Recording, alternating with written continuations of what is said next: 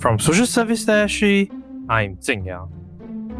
Seeking shelter, homeless during the COVID 19 pandemic in Singapore is the country's second nationwide street count of its unhoused and homeless, conducted in 2021. With its authors Dr. Ng and Simren, we begin by reviewing the first street count and report in 2019. Thereafter, we dive deeper into their most recent report to understand the state of homelessness during COVID 19, explore the role of social policy, and discuss volunteer engagement and ethical priorities. Dr. Ng Senior Research Fellow and Head of the Social Inclusion Project and Case Study Unit at the Lee Kuan Yew School of Public Policy, National University of Singapore. He previously shared about his other research projects and the minimum income standard study on this podcast. Simren is a research assistant in the Social Inclusion Project at LKY SPP.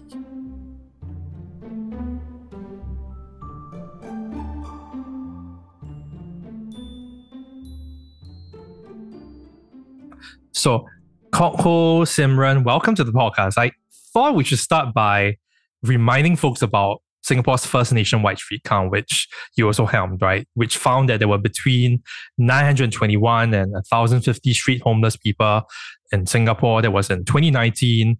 Now it's about three years later. You've led, both of you have led a second nationwide homelessness street count across a period that was largely marked by the COVID 19 pandemic. So I thought we should frame our conversation today in three parts, right? So first, to understand the state of homelessness during the pandemic and comparing the figures across the two reports and studies.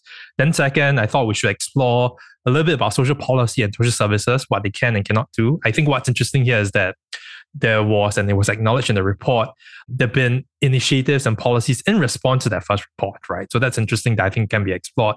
And the last one, which is my personal interest, would be diving a bit deeper into volunteer engagement, you those who involved in the street count and ethical priorities as they relate to the volunteers and of course to the community members also. So let's start by comparing the research designs of the two studies, right? So both involved a nationwide street count, but instead of doing a survey in 2021, the both of you and the team conducted in-depth interviews instead. So um, you also collected shelter data. So how did you make the decisions with the focus with in-depth interviews and with the shelter data? Right. So with with the the methodological decisions behind the study, I think we really benefited from from continuity, from having done this now for since uh, 2017 actually. We we were able to learn from our early experience as well as findings. So three major decisions to make this time round. The first was to do, in terms of the street count, to do just a cumulative count. So in the report, and whenever I talk about the study, I differentiate between uh, doing a cumulative count, which is geographically comprehensive. We go everywhere over a period of time, uh, but there's always a risk of inaccuracy because there's a mobility. Homeless people can move from across zones over the period of the count. So that's a cumulative count and versus a single night count where you deploy all your field workers on, on one night. Uh, but because it's so resource intensive, you can only go to selected locations. So that was always one of the major decisions because the resource implications were so huge. Based on the 2019 results, we found a very high, a very tight correlation between the ge- geographical distribution of homeless people in both types of count. So that convinced us that this time around we can do the less resource intensive way, which is the cumulative count, which is also more feasible during the, a pandemic, right? Because we don't have to gather hundreds of field workers at the same place and then deploy them at once. So that's the first decision to do the cumulative count only. Uh, the second decision you mentioned was to include for the first time uh, shelter occupancy data. Uh, this, I think, was critical given what we we we knew at the time about developments during the pandemic, which was that huge numbers of people had sought shelter, right? And I mean in in temporary overnight shelters. Well, firstly because sleeping in public places became unlawful at one time because of uh, public health restrictions and also because of uh, an expansion of shelter capacity. So, given those circumstances, I think if we relied on street count data alone, uh, we would have presented a, only a partial and possibly misleading picture of the state of homelessness. So, that was the second key decision to include shelter occupancy data, which is also standard practice actually in places like Hong Kong, South Korea, and the United States. The third decision was to switch from a survey that was part of the 2019 study to in-depth interviews, which was done separately from the street count this time. I mean, in-depth interviews being a qualitative method, anywhere you, talk to people one-to-one for anywhere from an hour to an hour and a half. They're really much more effective for understanding kind of people's personal circumstances, housing histories, pathways into homelessness, and their experiences of housing insecurity during such an extraordinary event, right? Like the like the pandemic. So so that was the the third key decision. Mm-hmm. And based on what you share, right, these are the headline figures, right? So in the report, overall homelessness has not changed significantly. We can just look at the street homeless number that's dropped by 41%. But based on what you just shared, that's not quite representative because those in temporary shelters have increased from 65 to 420, right? So for folks who are reading and understanding the report, at least when I read it, COVID 19 feels like the intuitive explanation, right? As in, because as you mentioned, it was for a period illegal to be outdoors. What else should we know about the findings besides those top level figures in relation to overall homelessness, street homeless, and those in temporary shelters? We're often asked when we present results from this count, right, and the previous one, whether we are surprised by the findings. But this time around, what I was surprised by was that the overall number has not changed significantly. but because of the sheer scale of state intervention, a lot of it motivated by the pandemic, so that the total number still was was hovering at around a thousand was to me quite surprising. But I thought it was important to highlight that the form of homelessness has changed, and and this for us was an opportunity to help uh, people be aware that homelessness takes different forms. Right, it happens on a continuum of insecurity, but different forms of homelessness are all causes for concern. And I would say this was that the form of homelessness has changed. A lot of the rough sleeping had moved indoors, right, in a way, into shelters. I do think it's largely a product of the pandemic, uh, both an increase in demand, so people seeking shelter, the safety of shelter, as well as an increase in capacity, the supply and availability of shelter places. So that was, I think, the primary driver of the trend. But I think it's, it's equally important to, to talk about what the available data do not tell us. Right. So in research, we want to know what we have discovered, but we want to be very conscious of what we still do not know. And so the data we present in the report, they are snapshots. So they are population or what we call stock figures, right, of the situation on the street and in the shelters. But snapshots do not tell us about entry into and exit from homelessness. So they don't tell us about flow. To fully understand what happened during the pandemic and from here onwards, we really do need to know the number of people entering and leaving the shelters and the streets, right, each month. And critically, I would say uh, exit is really important to know. We need to know exit destinations and outcomes what happens when when people leave shelters? Where do they go? Do they move into secure housing, public housing, for example? Or do they end up in unstable living arrangements with family and friends? Do they end up in unaffordable open market rentals that will that will eventually break down? Or do they end up back on the streets? So those for me are the key questions we we still need to answer. I know this is an unfair follow up because you've just concluded this study, right? So, am I right to assume that that's the plan for the next iteration, which is taking a um, beyond the snapshot, taking a sense of mobility, right? Mobility in the sense of entry, exit, and more importantly, as you shared, where folks go to thereafter. Is that in the pipeline?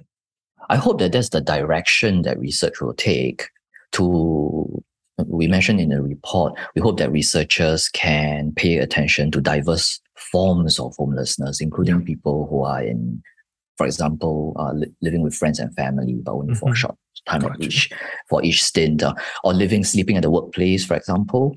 I think as we move past the the headline figure of rough sleeping, that's where I hope research will, will move into to see different forms of housing insecurity, including within our public housing system. Right. As for who will do the research, homelessness research we have learned in the last few years is a it's a very resource intensive thing to undertake. So there's often an element of it that is a little bit opportunistic a lot of things need to line up for it to happen. But it's something we'll always be interested in, whoever is doing the research. And consistent with this notion of like going beyond the headline figures, one of the things that really stood out to me, which I thought was really valuable from the report, is through the in depth interviews, which is new for 2021, the team identified three distinct groups, which I value because I think it's a moving from like a variable to a person-centered approach, right? And um, you identified three distinct groups: the long-term homeless, that's one; the newly homeless, that's second; and the transnational homeless. So, help us understand what distinguishes these three groups and individuals from one another. Hmm. The biggest difference between the groups is their experience of rough sleeping firstly, and pathways into the shelter as well. The long term homeless group, as the name implies, had experiences of rough sleeping even before COVID 19. They were mostly found while they were sleeping outside during the pandemic, with only a small minority that really referred themselves to the shelter. The second group, newly homeless persons, did not have any experiences of rough sleeping before the pandemic. And self referral was the main pathway into the shelter for this group. The third group, transnational homeless persons, had a wide range of experiences, with some actually needing to sleep rough quite regularly. These were Singaporeans who had been living in Malaysia or Indonesia, but commuted to Singapore very regularly, either for work reasons or visa renewal. So most in this group was stopped at the immigration checkpoint and then directed to the shelter after border closures during the pandemic. There were also differences in gender, uh, marital status, and housing history between the three groups. For those who were long term homeless, housing insecurity usually began with divorce or separation from their spouse. After losing their matrimonial home, many tried to access public rental housing, but then encountered barriers. So eventually, some turned to low cost open market rentals, but that was also mixed with periods of rough sleeping. Those in the newly homeless group often relied actually on open market rentals before the pandemic, or they tended to move frequently between friends and families' homes. This group had the largest number of women amongst all three groups. Because of the dangers and like hardships of rough sleeping, women were far less likely to sleep rough. Instead, they tended to depend on the goodwill of their social network in the form of those family members or friends. The transnational homeless group is most obviously different from the other two. These were almost all men married to Malaysian or Indonesian women who commuted to Singapore to earn a livelihood for their families and had experienced difficulties accessing public rental housing in Singapore. And to give you an example of what that looks like, the Malaysian spouse, for example, had to be a PR in order for them to qualify for public rental housing as a couple. And because they were doing low wage work and had no housing in Singapore, their main alternative was then to either sleep at the workplace or in public spaces when they did have to spend the night here in Singapore. And all of this kind of brings me to my main point here, which is to say that differences aside, one of the key findings of our study was that all three groups had a lot in common meaning that there were many common underlying factors that contributed to each of their housing insecurity, which is something that we can talk more about later as well. Yeah, and that's helpful to distinguish between and find similarities across, right? Because Hoe talked about and helped us understand the methodology, the big picture. Simren, you're helping us see the similarities and um, differences across those three different groups, right? Which helps us understand the state of homelessness right now. And kind of obvious for a lot for listeners, especially social workers, would be, you know, what can we do, right? We know the big picture, we know these three different groups that's manifested. So what can we do? And one thing that Hoe mentioned just now is that there's been a sheer scale of state intervention since that first report. And so you also acknowledge in your report that, you know, um, the first report has received public and policy attention. I quote, over time, services have also expanded and the tone of policy has softened. So maybe to help frame our discussion for this second part, could you share with us what the state and social services have done since that first report in 2019? I think the changes since the, the research started are in three areas. The first is an expansion of services that is the result of increased policy attention. So that's the first. And, and we see these changes kind of happening in waves. Voluntary outreach and shelter services had had been around for a long time, actually, since the mid 2000s. But in the last few years, uh, these services have expanded and, and we see uh, more coordination. by the government. So in 2017, when we did a very small scale pilot count, that year, the government started to work more directly with voluntary groups, mainly outreach groups. So that's the first wave of uh, service development.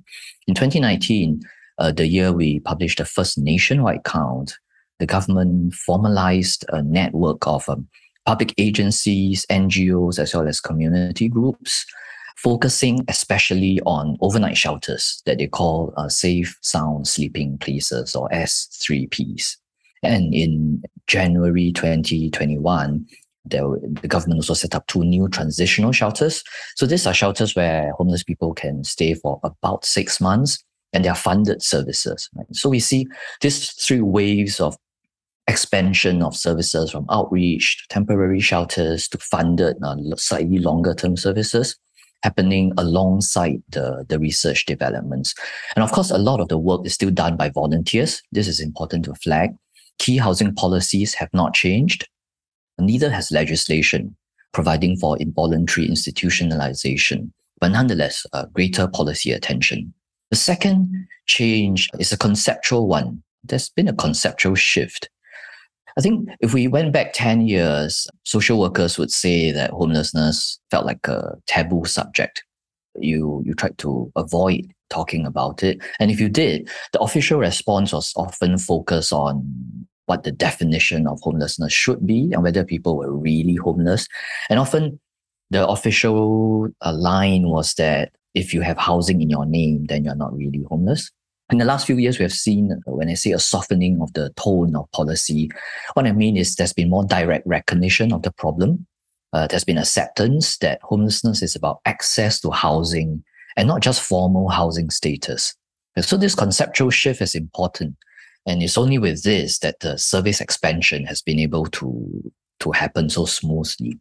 The third change, I think sometimes we uh, is easy to forget about is that when policy changes, it's often because uh, there's been a shift in, in attitudes in society. Right.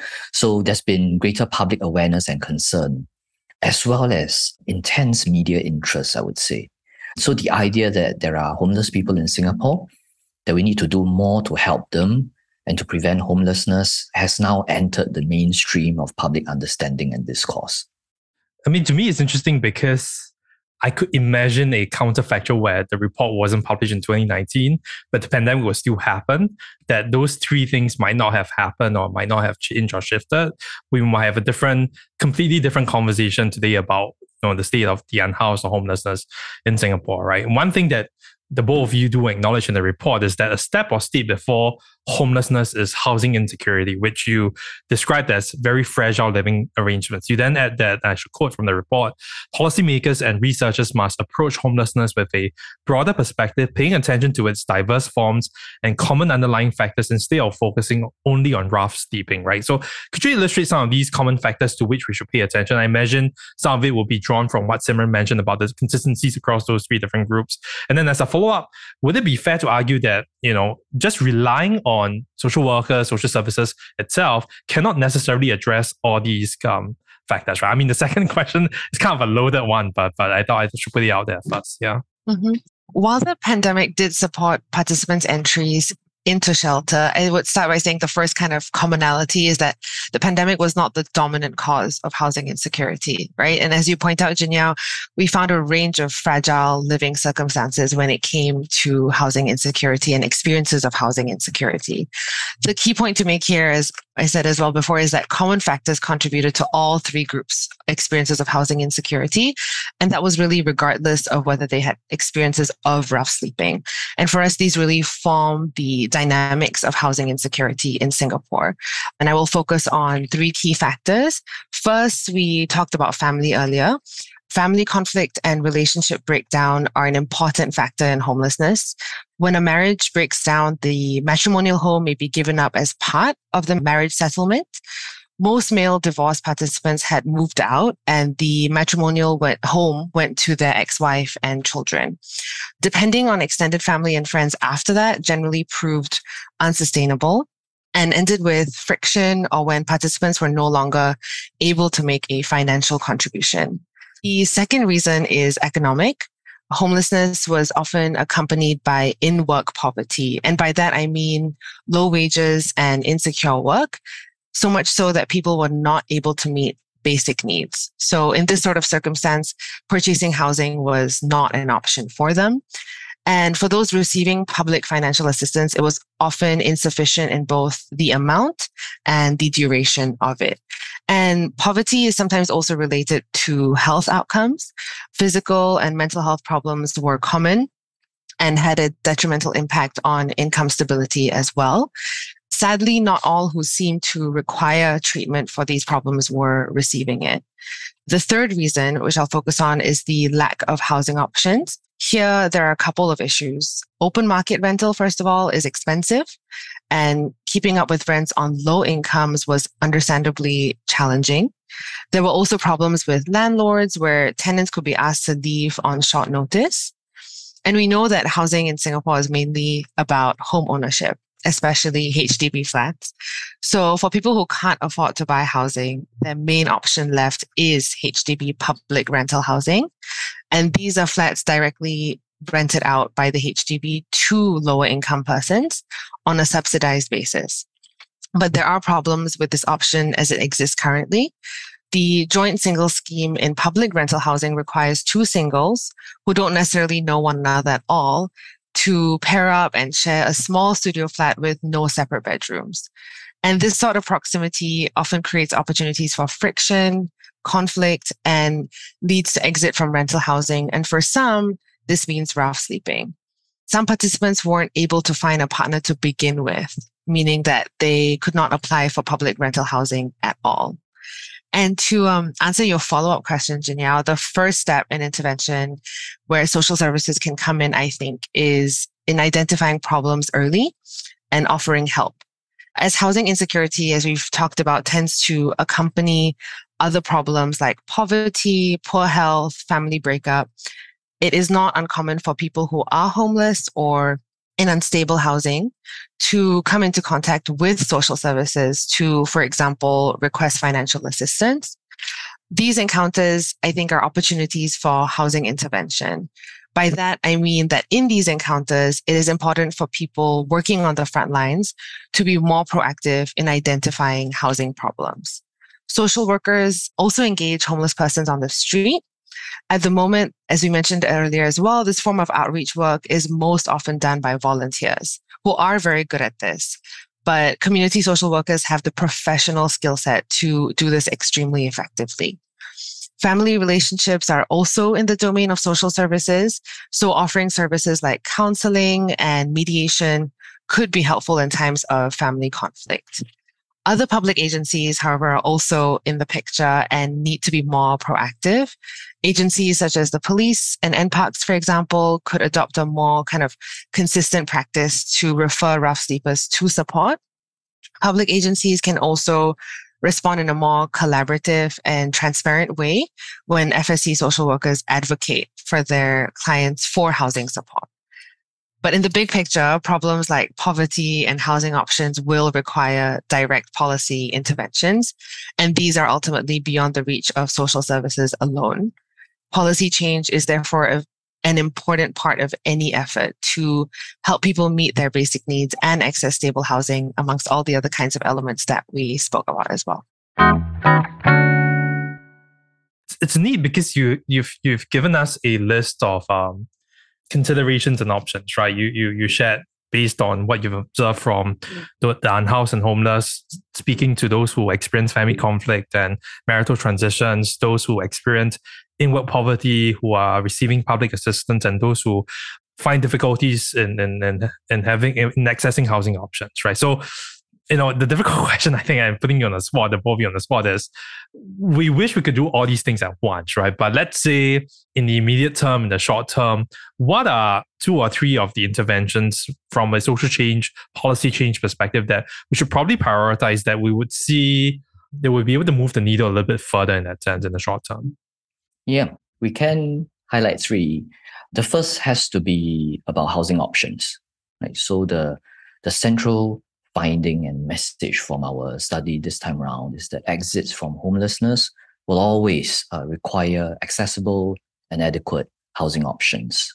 Um, in the context of Singapore, as Simren has uh, highlighted, it does come down to HDB public rental housing because homeownership is will will certainly be out of reach for most uh, lower income homeless people.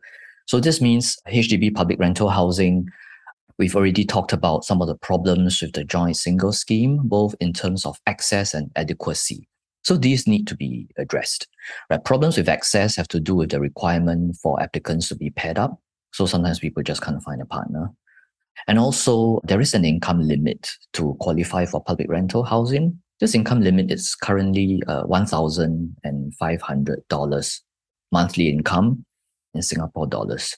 And this limit was last reviewed and was set in 2003, right, which is what, uh, 19, 19 years ago now. So obviously, it lags significantly behind living standards. And, and this income limit, furthermore, is applied to the pair of applicants' combined incomes, even though they are unrelated. So this is an arrangement I can only politely describe as an irrationality. And, and then there are issues with adequacy, of course, just a requirement to share a, studio flat with no bedrooms, as Simren has explained. So the reform here, I think, is very obvious. The joint single scheme should be phased out. And once uh, that is done, it takes away the problem with the requirement to pair up, uh, the way the income limit is applied, and so on. The second change related to this is that the income limit uh, surely has to be indexed to prices. If we were not conscious of this before, we I think most people are very conscious now about what inflation and changes in living standards mean mm-hmm. for for day to day livelihood. And then the third change is that homelessness should be one of the formal qualifying conditions for, for public rental housing, which means that if someone is homeless or at risk of becoming homeless, they should be prioritized when applying for public rental housing. That's the, the first reform to public rental housing. Second one has to be about wage interventions. We've already said poverty is at the heart uh, of housing insecurity and homelessness. And in Singapore, we have been uh, grappling with a low wage problem for, for many years. So last year was a big year for people watching this space and advocating for fairer wages. The announcement that the progressive wage model, which is a, a system of mandatory sectoral wage ladders, there was an announcement that this will be expanded the objective is to bring low wages closer to the median wage. Uh, this is kind of this is happening live as we speak, right? Not all the announcements are out yet, and there is always the issue of what kind of leverage they would use to implement progressive wages, because the main difference between a sectoral progressive wage versus a national minimum wage is that the latter is legislated, so it's compelled by law whereas the progressive wage usually uses administrative leverage, such as licensing and registration of companies. So still a lot, a lot of details to be ironed out, and, and we should watch those announcements. The third area of reform is social assistance. The wage economy, of course, has to be fixed, and for, for most people, wages the largest part of their income. But we interviewed many homeless people who either cannot find work or are unable to work due to health problems and old age. And their main recourse, right, for this group will always be public financial assistance. Currently, the rates of assistance per month are about five to 600 Singapore dollars, which falls significantly below what people need for a basic standard of living, something we have chatted about on your show before. For a single elderly person, about a thousand four per month so an assistance rate of five to six hundred dollars doesn't even reach 50% of that. Right. So I think it's really important whenever we we debate about the adequacy of financial assistance is to know is to remember that there is a cost. Right. When financial assistance is not adequate, uh, sure, we we we save money, right? We reduce expenditure, but somebody is paying for it. And one of the consequences of economic vulnerability is, is homelessness. Yeah, I mean, what you are, what the both of you have been speaking to is how these different forms of insecurities intersect, right? Like, so, you know, it's correlated, right? If you experience housing insecurity, you're likely to experience wage, income, labor insecurities, your interactions with public assistance or social assistance as well. To me, what was kind of stand out and partly informed by you know my growing experience in, in the US is that first suggestion about public rental housing. One of the big policies that folks in the US push for is housing first, right? And then this name suggests you really can't deal with steps two and three if you don't have that stability with with housing. It seems so intuitive, but you know, for some reason it remains contested, right? Like, oh, that housing should be conditional upon you doing certain things or fulfilling certain criteria before you get the housing. But housing first is a policy that says no, the housing is a fundamental human right, and you need that stability before anything else can follow from there. And so I find it really hard to argue against your your first policy suggestion in that sense talked about the study, we talked about the policy, social welfare. The last part is always about my personal interest about research methodology, right? Um, and you alluded to it somewhat in the beginning as well when you talked about how the cumulative count is a lot less um, intensive than what you did in 2019. So I guess in the final part, I want to reflect a little bit on the methodology. You know, in thinking about researching homelessness in Singapore, what are the ethical priorities or risks you've had to consider, right? What comes to mind is, you know, when you uh, interview folks who are unhoused and homeless, that that dynamic of, of talking to them, especially with COVID as a factor. And then part of the other ethical kind of dialect consideration here would be, you know, working with the state because you did get data with um, from the shelter from from the state itself. And so I imagine there's so many intersecting kind of considerations, which I would love to hear the experience from from from you. Mm. This study, I think, has always involved several several different layers of responsibility we think of it as firstly a responsibility towards our volunteers who have so generously given us their time and their enthusiasm to help us complete this study. We have an obvious uh, basic duty of care towards our volunteers. We're very conscious that we're asking people to do something they do not normally do, which is to walk around outside for a few hours very late at night. So training is very important.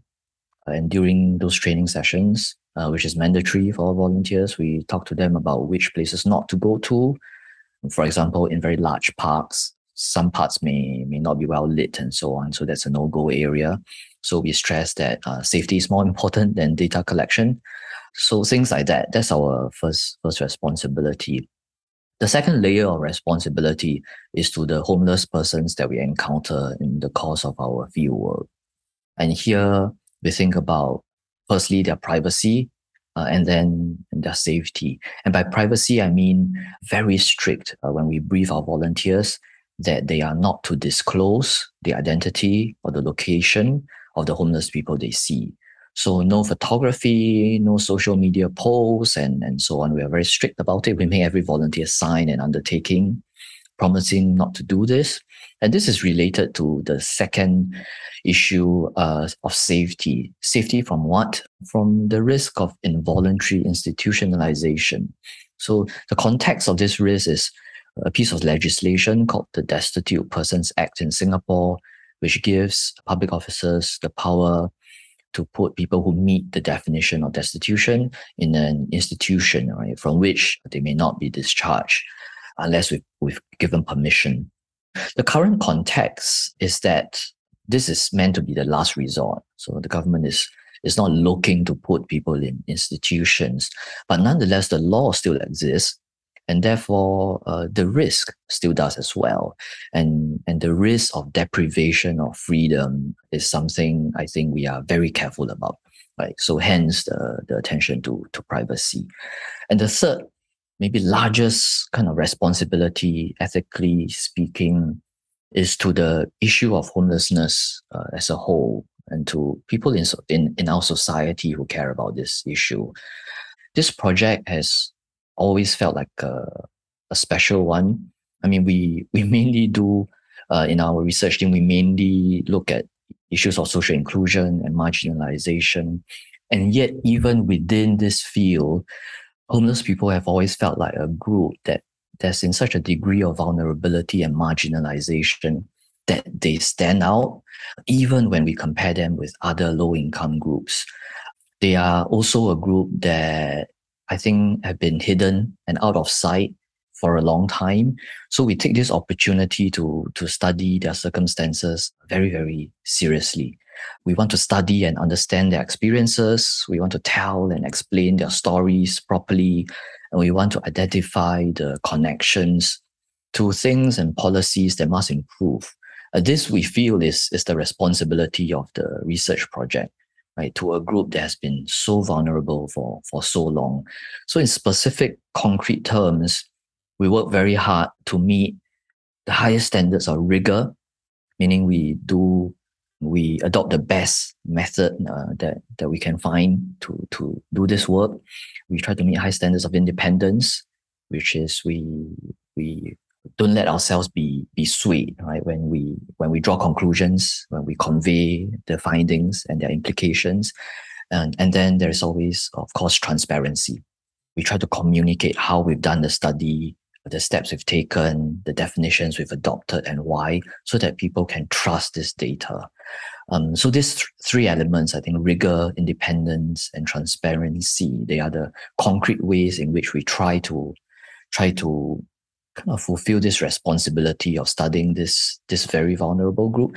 And we hope that these are also the standards that that future studies uh, will will try to meet right? Whoever whoever does such research in future. Yeah.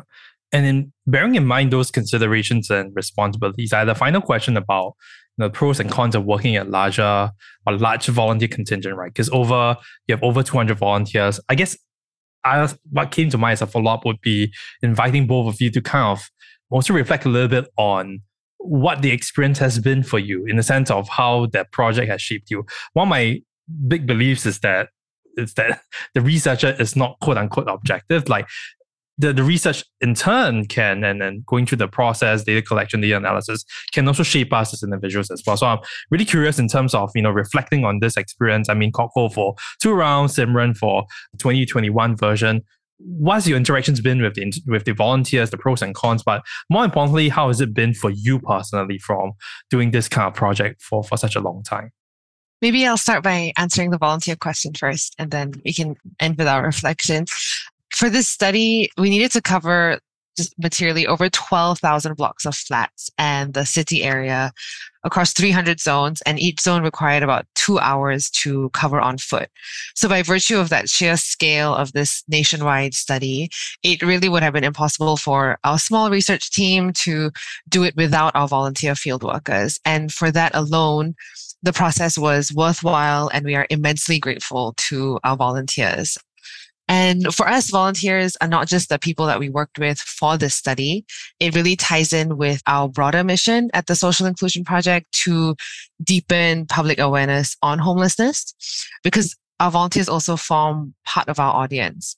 And by exposing such a wide group of people to what it is like to be homeless, we hope that they would tell their friends, tell their family about the hardships of homelessness this is also important given that homeless persons often struggle with stereotypes. And I think the best way to challenge stereotypes is to have firsthand experience. And put together, both studies in 2019 and 2021 gave an estimated 500 volunteers that sort of exposure. As Dr. also pointed to earlier, we also believe that people in our community want to contribute to issues that they are concerned about. And our study was a way to channel those efforts. And it's also part of nurturing a society where citizens have avenues to support causes that are important to them, which I think is one of my key reflections as well. If I could tie that in, in terms of the broader sorts of effects and ripple effect, hopefully, of the sort of work. As is always the case, however, with such a large number of people, there will be uncertainty. And at the beginning, we weren't sure how many people would sign up to be volunteer field workers. Would this opportunity interest people at all? But luckily, our volunteer list was oversubscribed each time. And once we got those volunteers on board, deployment was a complex exercise fundamentally we were asking people to go on a two hour plus walk late at night. So we wanted to make it as convenient as possible for them by assigning them to zones near where they lived. This also helped with familiarity of the area that they were walking around. And of course, trying to match everyone to zones near where they lived was sometimes tricky with such large numbers. We also had to pay attention to consistency in data collection across such a large group of volunteers by designing a form and testing it to ensure that it was easy to understand and use. So that gives you some ideas of what some of the challenges were. But all in all, honestly, volunteer participation is at the core of this research project. And doing the research this way has contributed, I think, to a movement over the last few years that is a positive and virtuous cycle of growing public concern around homelessness and the development of services. And this inclusive way of working that involves collaboration between researchers, voluntary groups, social work agencies, and members of public is something we hope to see continue to grow for a long time to come. And I think for me, in terms of adding to my reflections, really shows the possibility and the power of what can happen when we all do come together, especially for those of us who are more privileged than others in our society, recognizing that sort of privilege and what understanding what can we do and exploring some sort of opportunities to be able to do that.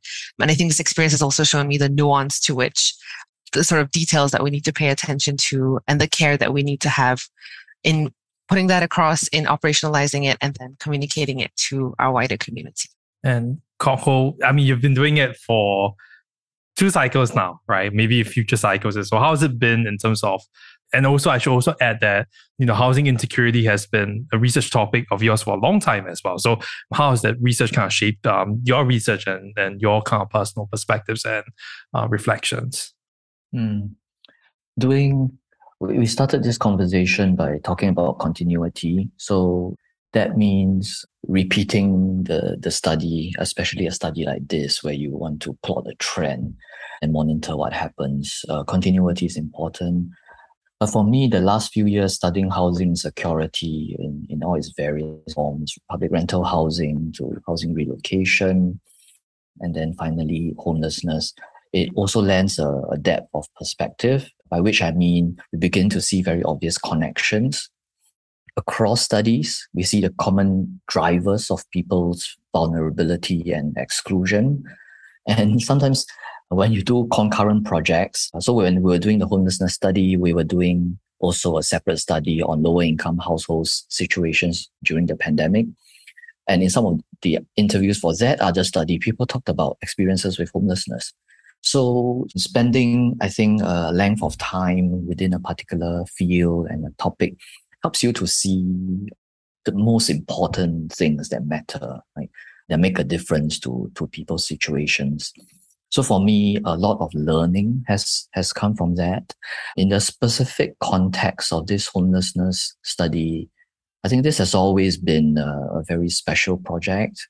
It's a very consuming project. It's a very demanding project. It has always meant a small core team working very hard, but with support from a very large group of concerned members of public and organizations. And some of the um, most special encounters in the course of this project has been with the volunteer outreach workers who have been doing this work for many, many years before we even began to do this research. And they're still doing it now, week after week, they are doing this work. I have a lot of respect and admiration for what they are doing. And I think the lesson I take away is that I think research has has come some ways since we first started doing this work. Uh, the volunteer outreach workers have put in many many hours and years of hard work. I think if we are serious about a whole of society approach to tackling homelessness, the next phase is really about policy change. That I think, and especially making available accessible and adequate housing con- accessible and adequate housing for homeless people, I think that will make a change in terms of ensuring stable housing for, for everyone in our society. Yeah.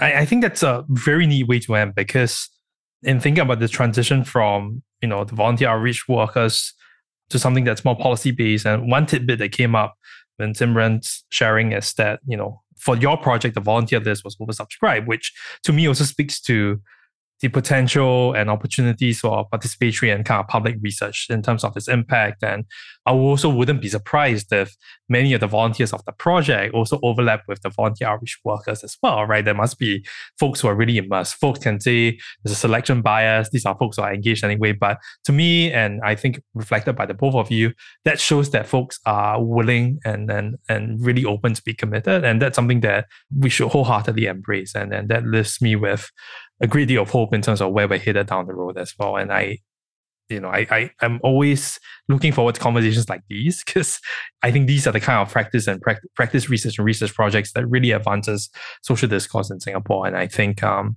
that's something that listeners will really appreciate. So thank you, Simren. Thank you, Kok Hoe, for the work that you're doing. And thank you for coming on and sharing those perspectives and reflections. Thank you very Thank you much. so much.